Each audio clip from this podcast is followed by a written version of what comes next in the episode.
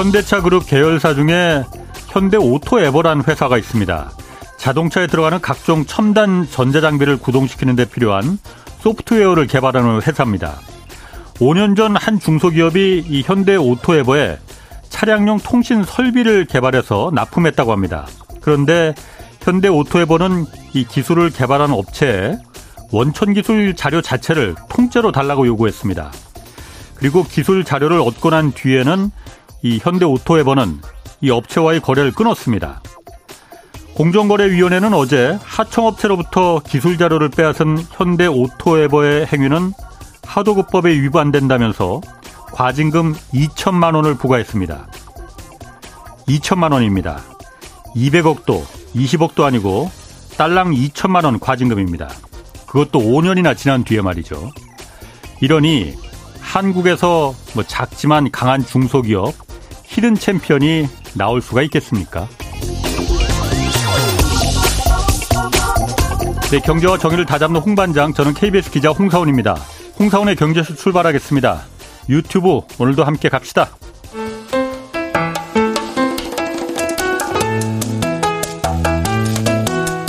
대한민국 최고의 경제 전문가만 모십니다. 어렵고 지루한 경제 프로그램은 거부합니다. 유익하고 재미있는 홍사운의 경제쇼. 네, 40년 만에 깨어난 인플레이션이 지금 전 세계를 힘들게 하고 있습니다. 개인과 기업, 국가가 이 인플레이션을 이기는 전략은 무엇일지 오늘 좀 자세히 살펴보겠습니다. 자, 국내 겨, 국내 경영학에 거두로 손꼽히는 부분입니다. 유필화 선, 성균관대 명예교수 나오셨습니다. 안녕하세요. 안녕하세요. 반갑습니다. 처음 뵙겠습니다. 반갑습니다. 예. 네. 오늘 먼저 네. 인플레이션 얘기하려다 보니까 인플레이션이라는 게 물가가 오르는 거잖아요. 그렇죠. 네. 오늘 국내 그 지난달 4월달 소비자 물가 발표됐는데 3.3%로 낮아졌어요. 네네.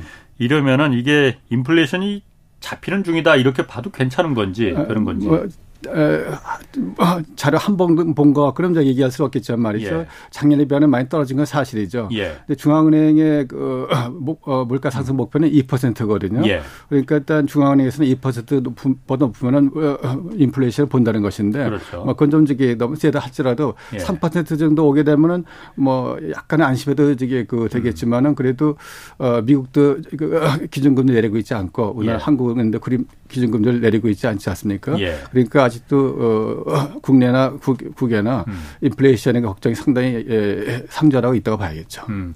오늘 그러니까 3.3%는 이제 소비자 물가 전체고 네. 그러니까 근원 소비자 물가라고 하잖아요. 그러니까 네. 뭐 에너지나 석유 뭐 네. 공, 그 수입해오는 곡물 이런 거, 네. 이런 거는 뭐 어떻게 국내에서 해볼 수가 없으니까 네. 이거는 빼고 네. 진짜 순수한 뭐 서비스 물가나 뭐 이런 그 주거 비용 이런 거로 해서는 그런 소비자 물가는 4.3%로 음. 이거는 0.1%포인트 떨어진 것 같아요. 이거는 잘 안 떨어지네요, 이게. 이게 진짜 떨어져야만 체감되는 거 아니에요, 네, 사람들. 그렇죠. 특히 이제 소비자 관점에서는 이제 식품이라든가 에너지가 특히 이제 피해 받았는데 예. 아, 4월 달에 한번 전기가 가스가스 올렸지만 또 어차피 몇 번씩 올려야 되거든요. 예. 그러니까 전기 값을 비롯한 에너지 값으로 오는 부담도 아직 있고 그러기 때문에 예. 인플레이션에 대해서는 뭐 기업이나 소비자나 상당 기간 동안 경계를 늦추지 말아야 된다 생각합니다. 음.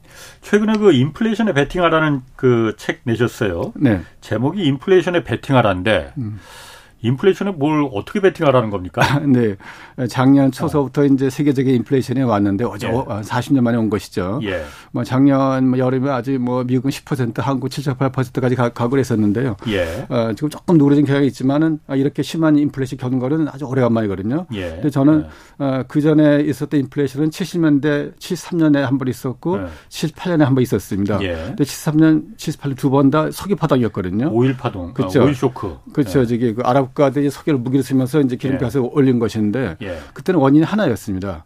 근데 요번에 온 인플레이션은 원인이 여러 가지거든요. 그때 원인은 일단 뭐 석유? 석유, 석유값, 어. 석유값이 어. 뭐 갑자기 올라왔기 예. 때문에 에, 모든 나라들이 대비를 하지 않은 상태에서 음. 그렇게 되기 때문에 예. 큰 적이 쇼크가 왔던 것이죠. 어. 근데 이번에 온 어, 인플레이션은 어 그때와는 달리 연인이 여러 기 때문에 네. 예를 들면은 2008년도에서 2010년 사이에 있었던 금융 위기의 예. 여파가 아직도 있고요. 그때 워낙 많이 돈이 풀렸으니까요. 예. 그다음에 2020년 초에 예상하지 못했던 코비드 19가 터지면서 또 화폐 공급이 많이 늘었고요. 예. 또 트럼프 대통령 전서부터지만 트럼프 대통령 취임은 더 본격화된 지금 미국, 미국 중국 간의 갈등. 음. 어, 이거는 심해질수록 또 저기 그, 어, 어, 아무래도 물가 영향을 주거든요. 예. 그 다음에 그런 그 여파로 또 전 세계 그 공급망이 조금 일부 붕괴됐었고요. 예. 더라면 더 작년 2월 24일 날 또 예상치 않게 우크라이나 전쟁이 터졌죠. 음. 어, 이런 여러 가지 복합적 요인이 있기 때문에 에, 저는 상당한 기간 동안 어, 이 그, 인플레이션은 그, 그 음. 갈 거라고 보고 제목을 이렇게 썼습니다. 그러니까 그걸 여러 가지 복합적인 인플레이션 요인인데 네. 베팅하라는 건 뭐예요? 그러니까 돈 벌려고 베팅하는 거잖아요. 네.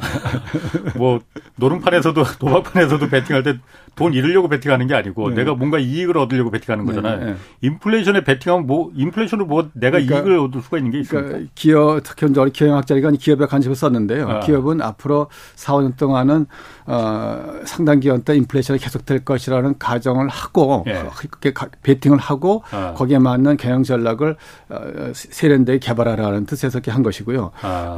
소비자들도 마찬가지죠. 앞으로 예. 4, 5년간은 어, 물가 상승이 낮지 않을 테니까 거기에 예. 대비 해서 모두 소비 생활 패턴이라든가 여기서 적응을 하라는 얘기고 국가도 마찬가지죠. 예. 예. 물가가 계속되면은 뭐, 뭐 모든 섹 모든 섹터가 다 영향을 받으니까요. 예. 거기에 대비해서 뭐 국가도 좀 저기 그 여러 조치를 취해야겠죠. 어, 그러니까 지금 경영학자시니까는 기업의 입장에서 많이 좀 생각을 하실 것 같은데. 네네. 기업 입장에서 지금의 인플레이션이 사실 이게 경험해보지 못 40년 만에 깨어난 네. 인플레이션이잖아요. 네네네. 이게 베팅할 만한 그러니까 새로운 기회가 될 수 있다는 거예요. 그러면은? 아 사실 인플레이션이 왔을 때 이제 피해자도 있고 물론 수혜자도 있습니다. 네. 어, 대부분은 피해자죠. 대부분 피해자인데요. 네. 어, 기업으로서는 일단 실질 명목 이익이 아닌 실질 이익이 줄어드니까요. 예. 어, 그러니까 에, 이런 저기 그 실질 이익이 줄어들지 않도록 여러 가지 그 경영 전략을 세련되게 짜라는 뜻에서 이렇게 한, 한 것이고요. 예. 어, 저는 그런 어, 어, 마침 방금 저기 말씀하셨는데요. 예. 지금 저기 이 기업들의 좀 곤혹스러운 점은 70년대 그렇게 한 10년 가까이 인플레이션 계속됐을 때 열심히 그걸 저기 대비해서 저기 에, 경영을 하셨던 분들은 예. 다 이제 기업을 따지 오래됐거든요. 예. 그러니까 지금 기업을 이끄는 분들은 한 번 이런 인플레이션 경험해 본 적 없고 어. 인플레이션 바탕을 둔 경영 전략을 짜본 적이 없거든요. 예. 그러니까 상당히 어떤 경험이라는 면에서 조금 일천하죠. 어, 그러면은 음. 그 경험해 보지 못, 그 인플레이션을 경험해 보지 못한 기업가들이 대부분일 텐데, 어. 인플레이션이라는 게 아까 말, 처음에 말씀하셨듯이 당연히 이게 힘들고 고통스러운 거잖아요. 네. 제가 봤을 때는 물가가 오르니까 물가가 오르면은 당연히 일반 국민들이야. 네. 특히 서민들은 서민들한테 음. 직접적으로 더 힘이 드는 음. 일일 테고 네. 생필품 값이 워낙 비싼 음. 그거 안 먹고 안 살 안 살 수는 없는 거니까 음. 당연히 더 고통으로 다가올 텐데 기업 입장에서 기업 입장에서 인플레이션이 어 꼭 이렇게 고통스러운 걸까? 라는 생각도 언뜻 들거든요. 네. 왜냐하면 물건값이 올라가는 거잖아요. 네.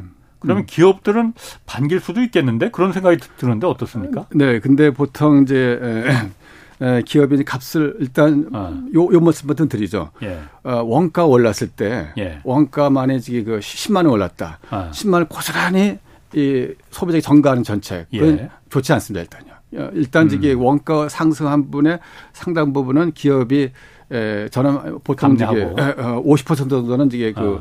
흡수해야 된다 생각을 흡수해야 되고요. 또 안고 해, 하고요. 예.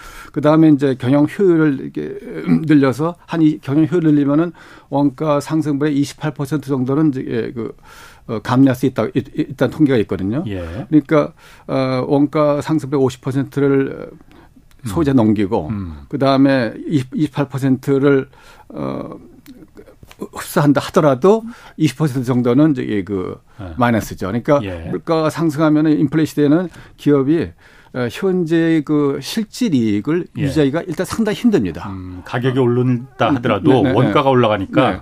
그래서 저, 저 여기서 말씀드릴 게 명목 이익과 실질을 구분해야 되는데 예. 보통 이제 그 민플레 되면 게 인플레가 되니까 어, 실, 명목이 올라갈 수도 있거든요. 예. 근데 그거에 훈역되지 말고 실질이익을 보라 이거죠. 실질이익. 음. 뭐 물가가 5%씩 2년만 올라도 예. 10% 오른 것이거든요. 예. 근데 만약에 그 어, 실질이익이 아, 명목이 10% 이상 안 오르면은 예. 그런 저게 실질이익이 줄어든 것이거든요. 음. 그 기업이 이제 더 소태한 것이거든요. 예. 그러니까 항상 실질이익에 주목을 하라. 아. 그러면은 인플레가 왔을 때 음. 모두 다 피해자만 있는 게 아니고 수혜자도 있다 이렇게 그 책에 쓰셨거든요. 네네. 네. 수혜자는 그럼 누가 있습니까 그러면? 아, 그, 어, 득을 보는 사람은? 네, 뭐 저게 뭐 상대적인 수혜자라 볼 수 있겠는데 예를 들면은 예. 어, 채무자는 어, 채무자는 수혜자라 볼 수 있죠.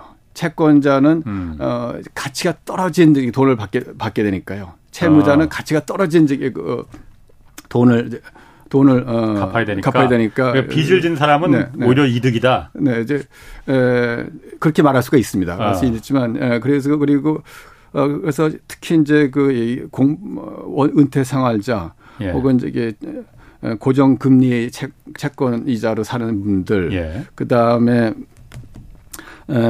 봉급 생활자들 이런 분들은 예, 특히 생활 또 어, 생명보험 가입자들 이런 분들은 좀 쉽지가 않죠. 네. 그 피해자라 볼 수가 있고요. 예.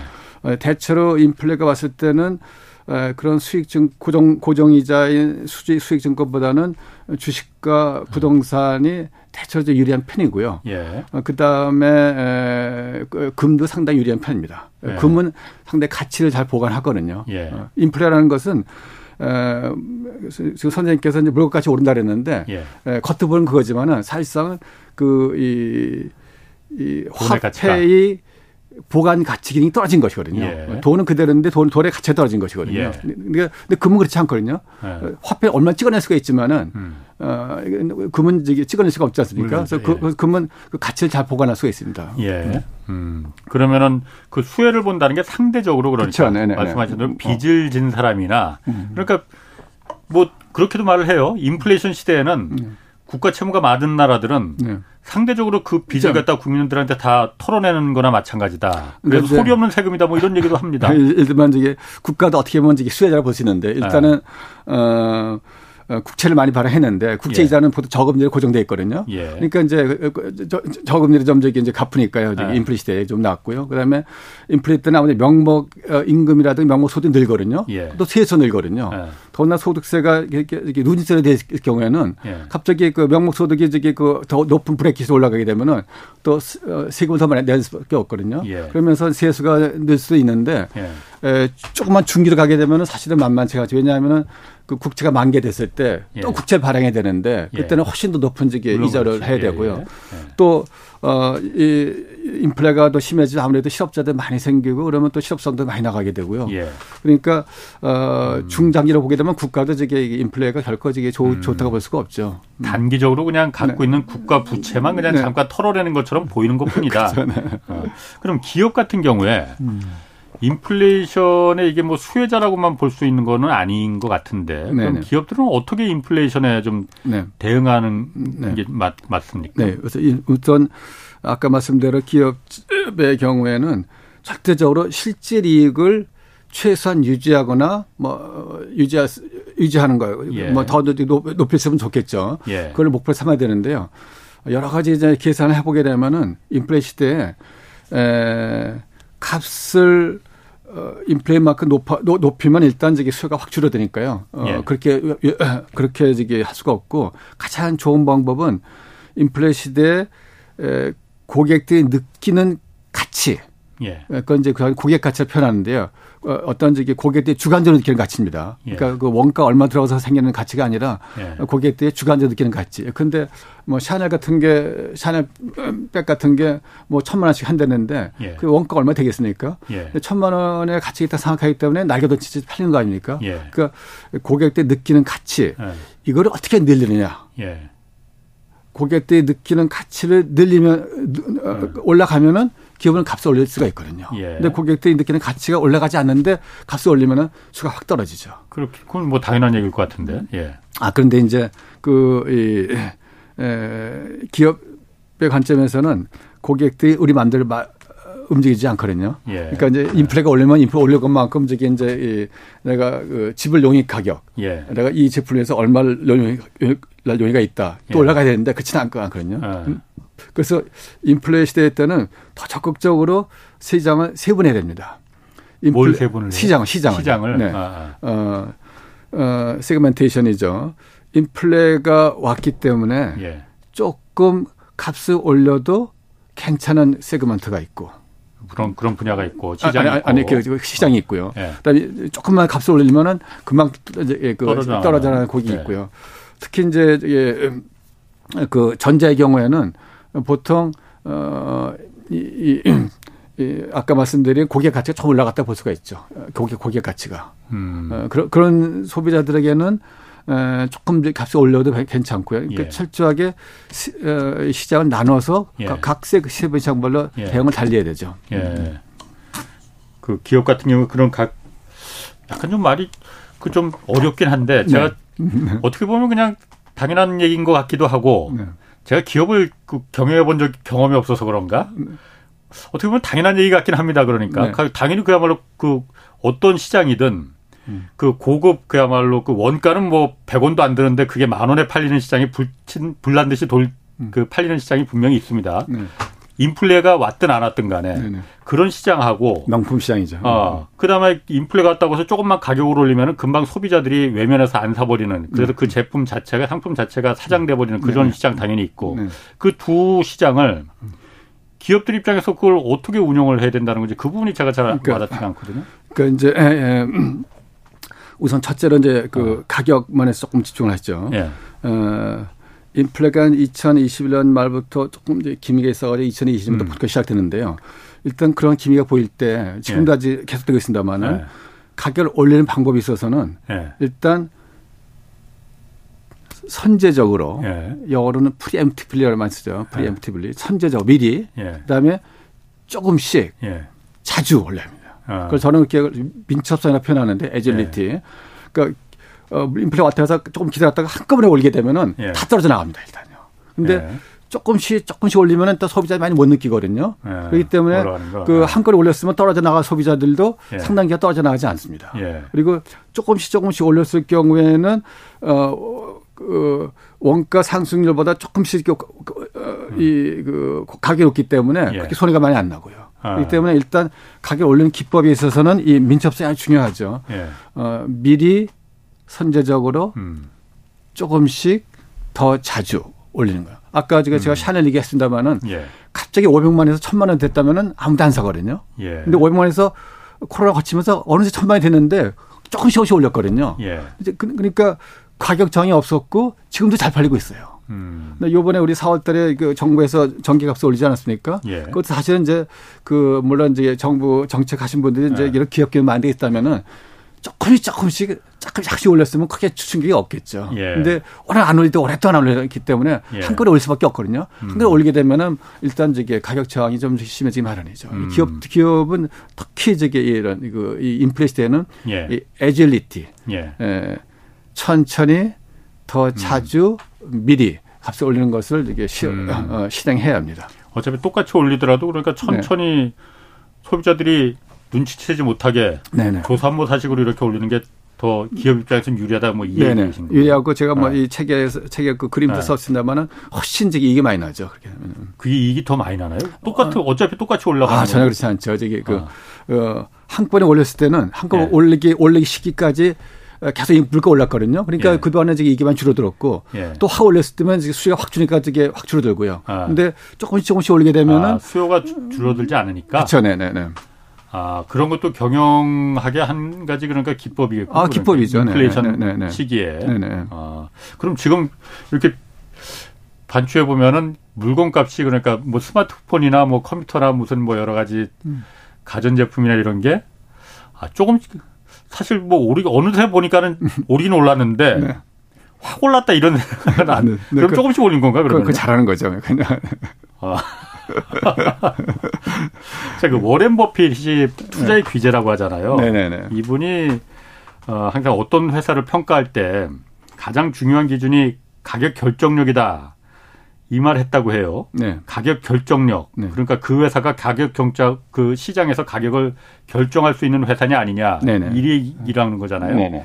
이 가격 결정력이 그 기업에서 왜 그렇게 중요한 건가요? 아주 중요하죠. 이제 pricing power 저는 그 워렌 버핏의 말에 100% 동의하고요. 예. 예. 가격 결정력은 더 정확히 말하면 기업이 목표 이익을 달성하기 위해서 예. 어, 책정하는 가격을 시장에서 관철시킬 수 있는 능력. 음. 그 가격 결정력이 있는 회사가 있고 없는 회사가 있죠. 네. 가격 결정력이 있는 회사는 어, 상대적으로 인플레이션 오더라도 조금 이게 그 그렇게 피해를 많이 보지 않습니다. 왜냐하면은 어, 이 시장에 자기가 원하는 가격을 이게 그 제시할 수 있으니까요. 예. 그래서 어, 가격 결정력을 있는 회사는 반드시 이게 있는 회사에 우선 이게 주식 시장에 음. 관심 있는 분 투자를 해야 되고요. 예. 이그 인플레이션 때 어떤 회사에 투자해야 될 것이냐를 예. 얘기한다면 저는 이게 그 어, 어 가격 결정이 있느냐 없느냐를 보라 그러죠. 예. 뭐. 어. 예를 들면 예. 그 어, R&D 투자 뭐 지난 우리 그, 그 에, 코로나 때 뭐 화이자가 돈을 긁어오는 거 보셨죠? 예. 가격 결정이 있는 회사죠. 음, 음. 그럼 되지 만 그 코로나 이게 화이자가 제시하는 가격을 이게 예. 안, 안줄 수가 없잖아요. 예. 근데 그건 좀 극단적이긴 하지만은 예. 어, 이 고객들이 그 회사의 가치 그 제품의 가치 있게 인정을 하고 예. 그렇기 때문에 그, 그 기업이 제시하는 가격을 받아들일 수밖에 없는 상황을 음. 만드는 것이 이제 관리 기업 그이 음. 기업 경영 기업 경영의 백미죠. 그러면은 그 가격 결정력이라는 게 네. 우리가 물건을 살 때 그런 것 같아요. 그러니까 예를 들어서 그런 코로나 때 아까 화이자나 뭐 네, 그런 네. 모더나 이런 백신 같은 거 음. 예를 드셨지만은 그런 거 같은 경우에는 아주 독보적인 거의 독점적인 기술이잖아요. 다른 데서 음. 어떤 대체를 대체 음. 상품을 그 살 수 없는 네. 그렇기 때문에 음. 이거 한 번 맞는데 백신 한 번 맞는데 뭐 만 원이야 하면은 만 원 주고 맞을 수밖에 없는 거잖아요. 네. 그런 독보적인 아주 혁신적인 기술을 갖고 있는 기업이 가격 경쟁력 경절 결정 결정력을 가질 수 있는 경우가 있고 네.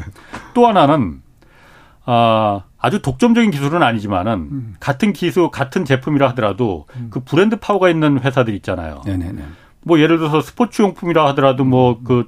그뭐 어떤 특정한 상품 뭐, 뭐 나이키나 아디다스 뭐 이런 거 같은 경우에는 똑같은 뭐 그게 그 옷 같은데 음. 뭐 그렇게 똑같은 신발이나 옷인데 음. 어쨌든 그 브랜드를 보고 네. 사람들이 그 몰리는 음. 경우가 많이 있는 거잖아요. 상표, 상표력이죠. 아, 브랜드 파워. 네네. 그럼 그 두 개 중에서 어, 인플레 시대에는 어떤 네. 분야의 그 기업, 어떤 종류의 기업이 더 가격 결정력을 음. 끌고 가는 겁니까? 어, 사람마다 다르겠지만은 네. 어, 에, 대체로 그 인플레 시대 때는 어, 구체적이고 단기적인 그 혜택이 더 중시되거든요. 예. 상대적으로 그렇기 때문에 브랜드 파워도 중요하지만 브랜드 파워보다는 독점적인 기술, 차별화된 기술이 더 예. 힘을 발휘하죠. 아. 그래서 저는 그 브랜드 파워를 포함해 가지고 예. 확실히 더 차별화된 값어치 제공을 했죠. 차별화된 음. 값어치. 음. 이게 이 값어치란 말이 아주 중요한데요. 예. 이그 우선 요, 요, 요 말씀을 드리겠습니다. 예. 어, 기업은 이익을 내기 위해서 하는 것이거든요. 이익을 그렇죠. 내기 위해서. 어, 예, 근데 이익은 간단합니다. 이익 방정식은요. 가격 곱하기 판매량 음. 마이너스 원가입니다. 음. 그러니까 어, 그렇게 경영을 많이 공부하더라도 이익을 올리는 방법 딱 세 가지예요. 원가를 줄이거나 음. 더 많이 팔거나 예. 값을 올리거나. 그래서, 음. 그래서 이 세 개, 세 개 가격, 판매량 이익을 이제 이익 동인이라 하는데 네. 이익 동인 음. 어, 원가 가격 판매량 원가를 이익 동인이라고 하는데 예, 프라이핏 드라이버죠. 이익 동인.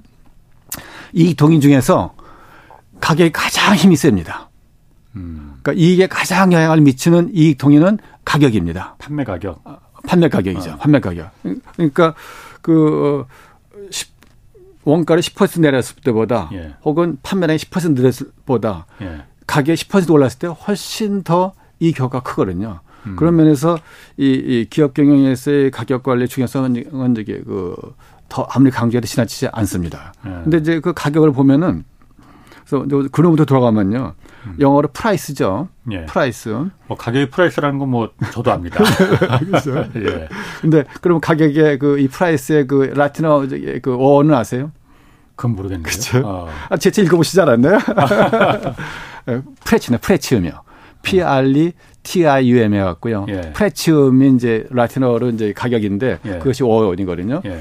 근데 pretium 보게 되면 라틴어 사전을 보게 되면 뜻이 두 가지가 있어요. 예. 하나는 가격, 하나는 값어치. 예. 그러니까 로마 사람들은 가격 equal 값어치였었거든요. 예. 그러니까 요새 말로 말하면은 값어치에 바탕을 둔 가격을 매겼다는 겁니다. 값어치. 예. 그러니까 원가에 많은 기업들 아직도 원가에 바탕을 둔 원가에 마진 붙여서 가격을 붙, 어, 값을 만, 어, 책정하는데 예. 그지 말고 그 제품이 소비자에 주는 값어치를 예. 바탕으로 값을 매기게 되는 것이죠. 예. 그것이 이미 이제 price, pretium이라는 말이 나타나 있고요. 예. 사실은 우리말도 마찬가지입니다. 가격은 한자고요. 수은이번은 값이거든요. 예.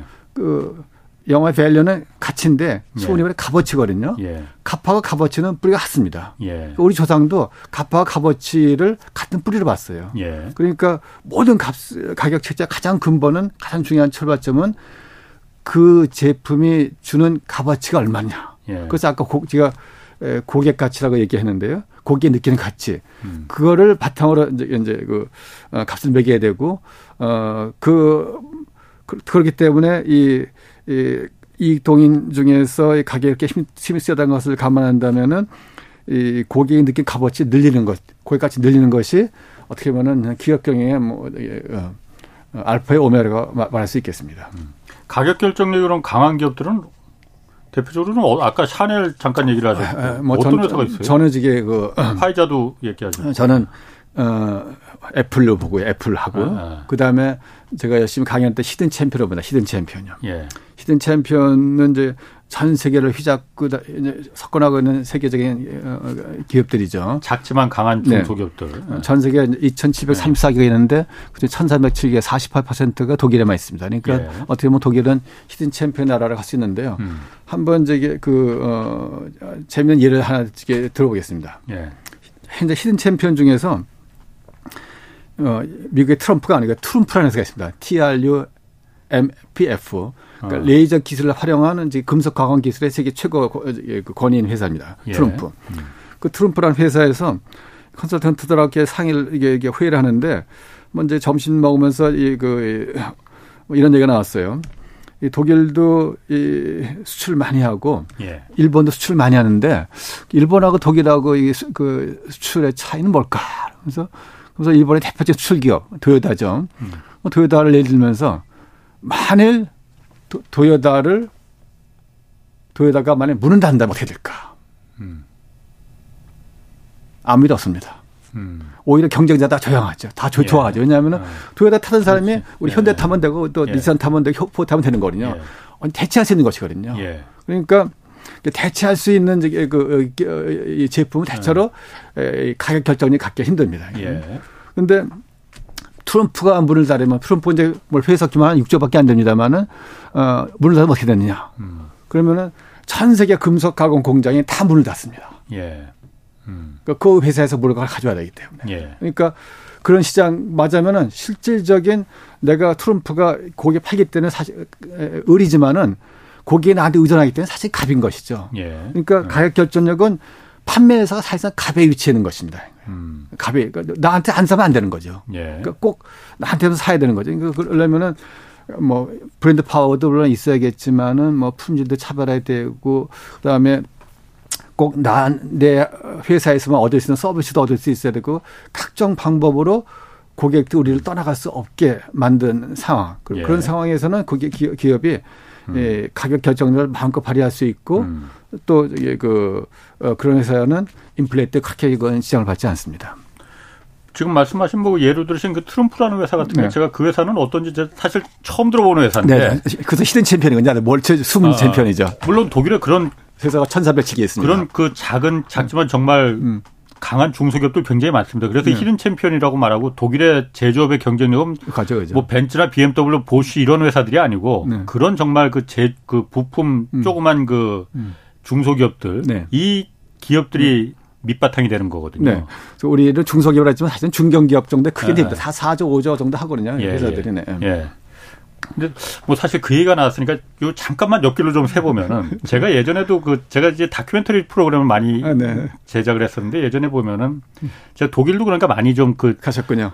아니 가서 그 사례가 네. 정말 너무나 와닿는 거예요. 왜 네. 우리나라는 이런 기업 문화가 왜 왜그 음. 그 스트럭 구조가 못 만들어질까라는 음. 부분인데 제가 내린 결론은 그거였거든요. 우리나라 중소기업과 독일의 중소기업은 비교해 보면은 다른 게 정말 있습니다. 음. 독일의 중소기업은 영업이익이 하청 관계, 하청 기업 그러니까 원청과 하청 관계를 하더라도 영업이익이 우리나라처럼 그렇게 크게 나지 않습니다. 음. 많이 벌니까는 그만큼 또 중소기업에 고용된 인원들도 많은 임금을 또 줄 수가 있으니까 음. 그러다 보니까 고급 인재들이 음. 보시나 지멘스나 벤츠 같은 대기업만 가는 게 아니고 음. 거기 물건을 납품해주는 중소기업으로 많이 가더라는 거예요. 그러니까 음. 서로 히든 챔피언들과 음, 음. 대기업들이 같이 상승하는 거거든요. 네네. 음. 한국은 절대 그렇지 않거든요. 음, 현대자동차나 삼성전자 납품하는 2차, 3차, 2차만 해도 괜찮아요. 네. 3차, 4차 하청업체들은 임금이 3분의 1, 4분의 1도 안 됩니다. 네. 그냥 무조건 다 최저임금이에요. 네. 그럴 수밖에 없는 이유가 뭐겠느냐. 영업이익이 없습니다. 음. 2차, 3차, 4차 하청업체들은. 음. 음. 이게 정말 독일과 한국의 기업 구조에, 산업 구조에 음. 가장 큰 차이점이더라는 거예요. 네.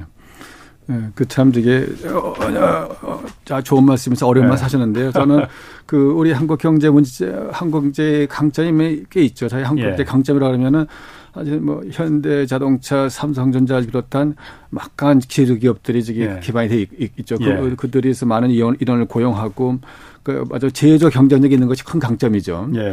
어, 그런 나라는 사실 전 세계에서 어, 독일, 일본, 중국, 한국뿐입니다. 제조업의 그 음. 기, 어, 국가 경쟁의 근본이 근거가 돼 있는 회사, 예. 나라. 근데 이제 에, 문제는 에, 아까 독일 얘기하셨지만 우리나라 많이 삼성전자가 뭐 그럴 일은 없겠지만은 예. 뭐 망했다. 나라가 거덜이 나죠. 예. 어, 현대전자가 현대자동차 망했다. 예. 거덜 안 냈지만 큰일 나죠. 예. 그러니까 뭐 그 현대 삼성 뭐 포스코 다 제가 존경스러운 기업이지만은 어, 소수의 대기업이 많이 의존하고 있다는 것 자체는 예. 그 바람직한 게 아니거든요. 그러니까 예. 우리 경제가 세계적인 경 우리가 이제 10위권에 들어갔습니다만 5위권에 들어가려면은 지금 말씀하신 대로 방법은 하나입니다. 사실은 음. 그 독일 같이 세계적 경제를 갖고 있는 히든 챔프들 많이 만들어내는 것이거든요. 그러니까. 어, 저는 앞으로 10년, 5년에 10년 동안에 또 하나의 선전 전자 나올 거라는 거는 생각하지 않습니다. 뭐 불가능하겠지만 뭐 그렇죠. 거의 불가능에 가깝거든요. 그런데 예. 지금 아까 말한 트럼프 같은 이게 세계적인 중견기업이 나올 음. 가능성이 얼마나 있거든요. 예. 그러니까 어떻게 해서인지 뭐 여러 가지 정책적인 수단을 써서라든지 이제 그, 이, 그 세계적인 그 힘을 가진 중견기업들이 많이 받쳐주는 구조를 갖춰야 되는 것이 이제 그 그런 면에서 뭐그 음. 중소기업 벤처기업의 어떤 저기 그할 일이 굉장히 많다고 봐야겠죠. 음. 잠깐만 좀 더 옆길로 좀 네. 조금만 조금만 더 새보면은 음. 아까 제가 오프닝에서도 잠깐 말했었잖아요. 네네. 그 대기 현대 오토이버라는 대기업이 네네. 네. 공정위에 어제 그 그 결정이 났었거든요. 그 음. 보듯이 독일의 중 hidden champion들이 왜 그럼 그렇게 강해졌겠느냐. 거기는 음. 그럼 대기업에 납품하는 중소기업들 똑같은 구조인데 음. 대기업 회장님들이 그럼 천성적으로 유럽 사람들이라서 착해서 그런 거냐. 본성이. 안 그렇거든요. 유럽의 사장님이나 한국의 사장님이나 중국의 사장님이나 미국의 사장님이나 사장님의 본성은 똑같습니다. 네, 이익 추구. 더 많이 가질 수 있으면은 네. 저쪽을 찍어 눌러서 네. 착취해서 더 많이 갖는 게 음. 그게 바로 자본주의거든요. 음. 그걸 막을 수 있는 거는 사장님의 양심이 아니라 국가가 강제해서 너 그렇게 하면 안 돼. 너 그렇게 하면은 너 벌금 물고 너 들어가야 돼.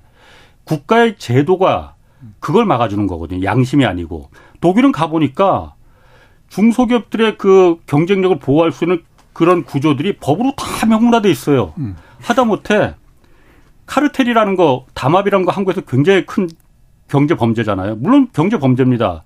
근데 독일에서는 중소기업들이 자신들의 경쟁력을 약화시키기 위해서 대기업들이 그런 어떤 예를 들어서 갑질이나 이런 거 할 때는 카르텔청에 신고를 하고 카르텔을 할 수 있게끔 명문화를 법제화를 시켜놨어. 이런 게 바로 hidden champion을 만들 수 있는 그게 바로 국가의 역할이었거든요. 제가 내린 결론은 그때 그거였습니다. 국가의 역할이 그쪽엔 있고 한국에는 없구나. 그래서 이런 그 우리는 각 작지만 강한 중소기업들이 태어나지 않는 거구만. 근데 이제 뭐 희망적인 이제 뭐 중소기업들이 좀 나타나고 있는데요. 예. 사실 그 hidden champion 얘기하면 또 제가 또 한 시간 또 해야 되기 때문에 제가 했는데 예. 일단 한 가지는 뭐 여기 말씀드리겠습니다. 제가 예. 그뭐 전체 사회적 구조가 한계된 거지만은 그 히든 챔피언에 근무하는 분들이 어, 대학을 안 간 분들이 많거든요. 예. 대학 안 간 분들이. 근데 대학을 안 가고 에, 이제 고등학교 뭐 졸업한 거 아니면 열 몇 살 때 이제 취업을 하는 것이죠. 예. 어, 그러다 한 10년 지나면 마스터, 마스터가 되거든요. 예. 그럼 더 공이 올라와요. 마스터제도 있어요. 어. 그러니까 그, 그래서 총 1년 그 평생 동안에 버는 소득 보면은 음. 대학을 나오면 5, 6년 지지 않습니까? 예. 그 다음에 저게 그 취직한 300, 그게 차이가, 그 차이가 지지 않거든요. 예. 그래서 그 대학을 구태 가지 않아도 예. 어, 괜찮은 삶을 유지할 수 있는 그, 바, 그 바탕이 돼 있기 때문에 예. 그 인재 확보에 그렇게 어려움이 없는데 음. 뭐그 이건 뭐지 그 어, 어느 어느 한 부서만 갖고 저게 할 수 있는 얘기는 아니잖아요. 예, 음. 맞습니다. 뭐 이거 제가 또 이런 얘기 나오다 보니까 또 유튜브 댓글에 또 진행자 또 게스트 흉내 낸다고 좀 게스트인지 진행자인지 모르겠다는 얘기 나오는데 네. 다시 본론으로 돌아가겠습니다. 네, 네 자, 인플레이션 시기에 그러면은 네. 기업은 아까 잠깐 그 가격 관리 얘기 잠깐 하셨잖아요. 그러니까 음. 한꺼번에 인플레 그 원자재 값이 오른다고 해서 한꺼번에 확 올리면은 그거는 음. 패착이 실책이다. 그러면 천천히 올라가는 걸 네. 소비자들은 그런 부분에 대해서 저항이 별로 없습니까? 그러면 천천히 올리면 아, 그래도 눈치는 뭐, 것 같은데 아, 아주 없지 않지만 상대적으로 훨씬 적죠. 예. 상당히 훨씬 적고요. 또 예, 이런 게 있습니다. 저게 그 어, 그 B2B 시장이고 B2C 시장이고 예. 어 시장 현실을 반영하는 그 함수 중가 예. 구텐베르크 함수라는 구텐베르크 함수라는 게 있거든요. 예. 구텐베르크 함수의 그 내용을 한때 얘기하게 되면은 예. 기업이 값을 조금 올리면은 예. 수요가 많이 줄지 않는데 예. 기업이 값을 한 건에 올리면은 수요가 비례 이상을 준다. 그런 예. 그런 어, 실증 결과 많이 나와 있거든요. 예. 그러니까 그만 보더라도 어, 값은 천천히 천천히 조금씩 오르는 게 좋죠. 예. 그리고 아까 이제 가격 얘기 나왔습니다만은 특히 디지털 기술이 도입되면서 예. 어, 디지털 기술 활용해서 아주 저기 그 어, 세련된 가격 전략을 구사할 수 있는 이, 이, 이 가능성이 굉장히 커졌습니다. 디지털 전략을 이용해서 어, 디지털 어. 기술을 이용해서요. 이용해서 예. 어, 예를 들면은 어, 반카드란 거 반카드만 어, 그거는 꼭 디지털 기술 아니라도 할 수 있지만 일단 저게 그 예를 들죠. 예. 어, 우리 그 KTX 많이 타시죠. 예, 예. KTX 타면 항상 이제 그 어, 값을 그냥 일정 부분 내지 않습니까? 예. 근데 이제 저기 이제 우리 한국 사람들 이렇게 저기 어. 지금 열려보면요. 보나마나 어. 뭐 주민등록증 있고 뭐 예. 이제 신용카드 몇 개 있고 그러죠. 예, 예. 독일 사람들 열면은 예. 항상 그런 거 외에 또 하나 있는 게 있습니다. 그게 예. 반카드라고 하냐, 반카드. 어. 반은 독일말 철도라는 기차. 뜻인데요. 예, 예. 철도 카드죠. 도이치반. 네. 예. 잘하시네요. 그래서 그 은하의 그 어, 코리아 같은 데가 이제 독일은 도치바는데 예. 거기서 발행한 카드거든요. 예. 그 카드를 갖다 한 이게 1등 칸은 뭐 조금 더 많이, 2등 칸은 뭐 조금 더 해서 한, 한 500마리크 정도 하거든요. 예. 그걸 사면은 사면은 1년 내내 예. 어떤 구간 어디서나 언제든지 예. 항상 반값입니다. 예. 그렇습니까? 2차 2차원 가격인 거죠. 다차원 가격이죠. 그래 그렇게 되면은 어떤 효과가 있냐면은 더 많은 사람들이 기차를 타게 되고 음. 그리고 더 어, 차가 덜 다니게 되고 예. 그리고 어, 이, 더 많은 사람들이 예. 사고를 덜 당하고 예. 그러니까 사회적으로 경제적으로 이게 고객도 더 싸게 그 여행을 할 수 있고 예. 그다음에 회사는 더 돈을 많이 벌 수 있고요. 그러면 그것이 이제 2차원 가격이니까 다, 그러니까 조금 더 3차원 하면 3차원 가격이 되는 것이죠. 예. 그래서 아마존 프라임도 그런 얘기거든요. 아마존 프라임도 요새 가입하려면 한 120불 정도 하는데 예. 어, 120불 딱 고정비를 낸단 말이에요. 예. 그러면은 어, 이제 상당히 또 여러 가지 서비스를 받죠. 예. 그러니까 그 가격의 구조가 고정비 플러스 변동비 되는 거죠. 예. 이것은 이제 이런 것은 이제 다차원 가격이라고 그러는데 그 다차원 가격이 이 인플레 때는 굉장히 큰 힘을 발휘할 수 있습니다. 예. 그러면은 그게 디지털 전략하고 잘그 연결이 잘 안 되는데 저는 그러니까 그 도이 그 반 카드라는 게 기차 카드하고 그래서 기차 음. 카드를 하니까는 아, 사람들이 더 반값이라도 아, 많이 타고 그건 조금 조금 좀 저기 그건 조금 좀 저기 그 네. 어, 그건 그거는 어, 반카드 자체는 네. 어, 디지털 기술이 없어졌지 그할 수 있는 것이고요. 예, 예. 근데 예를 들면은 어, 어 보험회사 이제, 네. 이제 보험회사 이죠. 그래서 어떻게 이제 하고 있느냐. 지금 뭐 홍 선생님도 이제 자동차를 이제 다시 굴리시니까 1년에 한 예. 번씩 보험비 내죠. 그렇죠. 예. 보험비 내는데 자동차 타는 시간이 얼마 안 되지 않습니까? 그렇죠. 뭐 예. 주무실 때 안, 안, 안, 그, 안 쓰시고. 하루에만 2시간이나 타나. 그 다음에 또 일하실 때 안 쓰시고. 예. 근데 그렇게 차 안 쓸 때도 보험비 내고 있는 거거든요. 그렇죠. 예. 그래서 요새 디지털 기술 이용해가지고 차가 운행하는 시간에만 이제 보험이 적용되는 겁니다. 예. 그리고 차가 운행되는 그 구간마다 다르거든요. 그 예. 위험도가. 그래서 예. 아주 사고가 많이 나는 구간이 있고 많이 나지 않은 구간이 있고요. 음. 또그 차를 운행하는 시간대별로 따라서 위험도가 다르거든요. 예. 그래서 그 차를 운행하는 시간, 그다음에 차를 운행하는 시간대, 그다음에 차를 운행하는 구간, 그리고 예. 차를 운행하는 사람의 과거 경력 내지는 나이 이런 것을 다 지금 그 감안해서 예, 보험 상품이 나왔고 네. 그것이 아주 크게 히트 치고 있습니다. 이건 디지털 네. 기술 통해서 음. 가능하고 이런 인플레 때는 이런 보험 상품이 더 저기 그 어, 힘을 쓸 수밖에 없죠. 음, 음. 그런 의미에서 네네. 그래서 디지털 전략이 인플레이션에서 기업들의 경쟁력을 높일 수 있는 그 하나의 방안이 된다. 그래서 전 지금 구체적으로 네. 디지털 기술을 활용한 네. 가격 전략을 조금 더 적극적으로 도입하라는 음. 거죠. 또 한 예를 들면 이런 것이 있습니다. 음, 그 우리나라 국민들은 이제 식당에 가시면 때문에 미셸린을 많이 얘기하셨는데 네. 미셸린 사실은 그 프랑스의 타이어 회사거든요. 타이어 그렇죠. 회사예요. 미셸린 타이어 회사. 타이어 회사. 네. 그게 미, 프랑스 말로 미슐랭이잖아요. 미슐랭. 그래서 아. 타이어 회사인데요. 네. 비교적 고급 타이어를 많이 내, 네. 많이 생산합니다. 네. 또 얼마 전에 이제 그 아주 고급 타이어를 냈는데 그 가치가 어 기존 타이어보다 25%도 높아요. 예. 그러니까 만약 그 25% 높여서 값을 내면은 예. 시장 저항이 워낙 세서 안 팔릴 거예요. 예. 근데 어떻게 했느냐? 그, 그 운송회사 팔 때는 예. 타이어 한 대당 값을 부과하는 것이 아니라 타이어가 굴러가는 킬로미터 비례해서 값을 부과합니다.